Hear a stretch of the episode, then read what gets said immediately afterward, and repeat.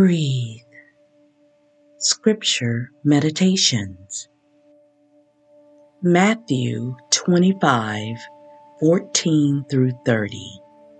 The parable of the talents.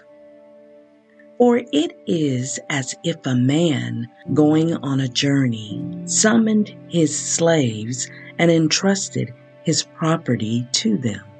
To one he gave five talents, to another he gave two, to another one, to each according to his ability.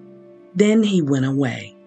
The one who had received the five talents went off at once and traded with them and made five more talents.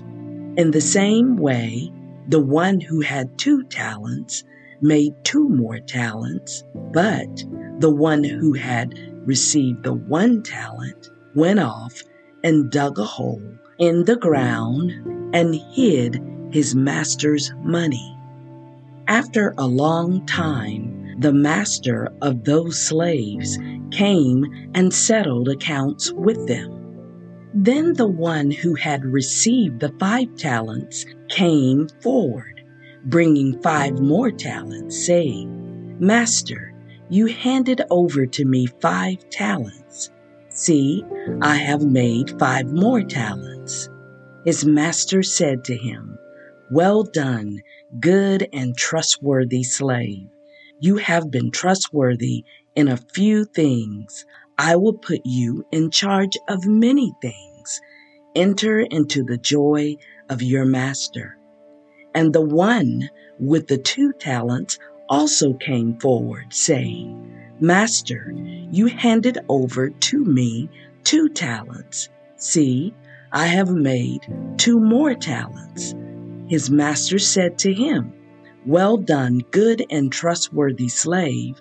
You have been trustworthy in a few things. I will put you in charge of many things. Enter into the joy of your master. Then the one who had received the one talent also came forward, saying, Master, I knew that you were a harsh man, reaping where you did not sow, and gathering where you did not scatter seed. So I was afraid, and I went and hid your talent in the ground. Here you have what is yours.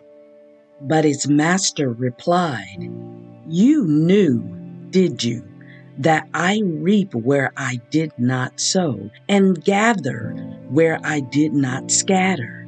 Then you ought to have invested my money with the bankers, and on my return I would have received what was my own with interest.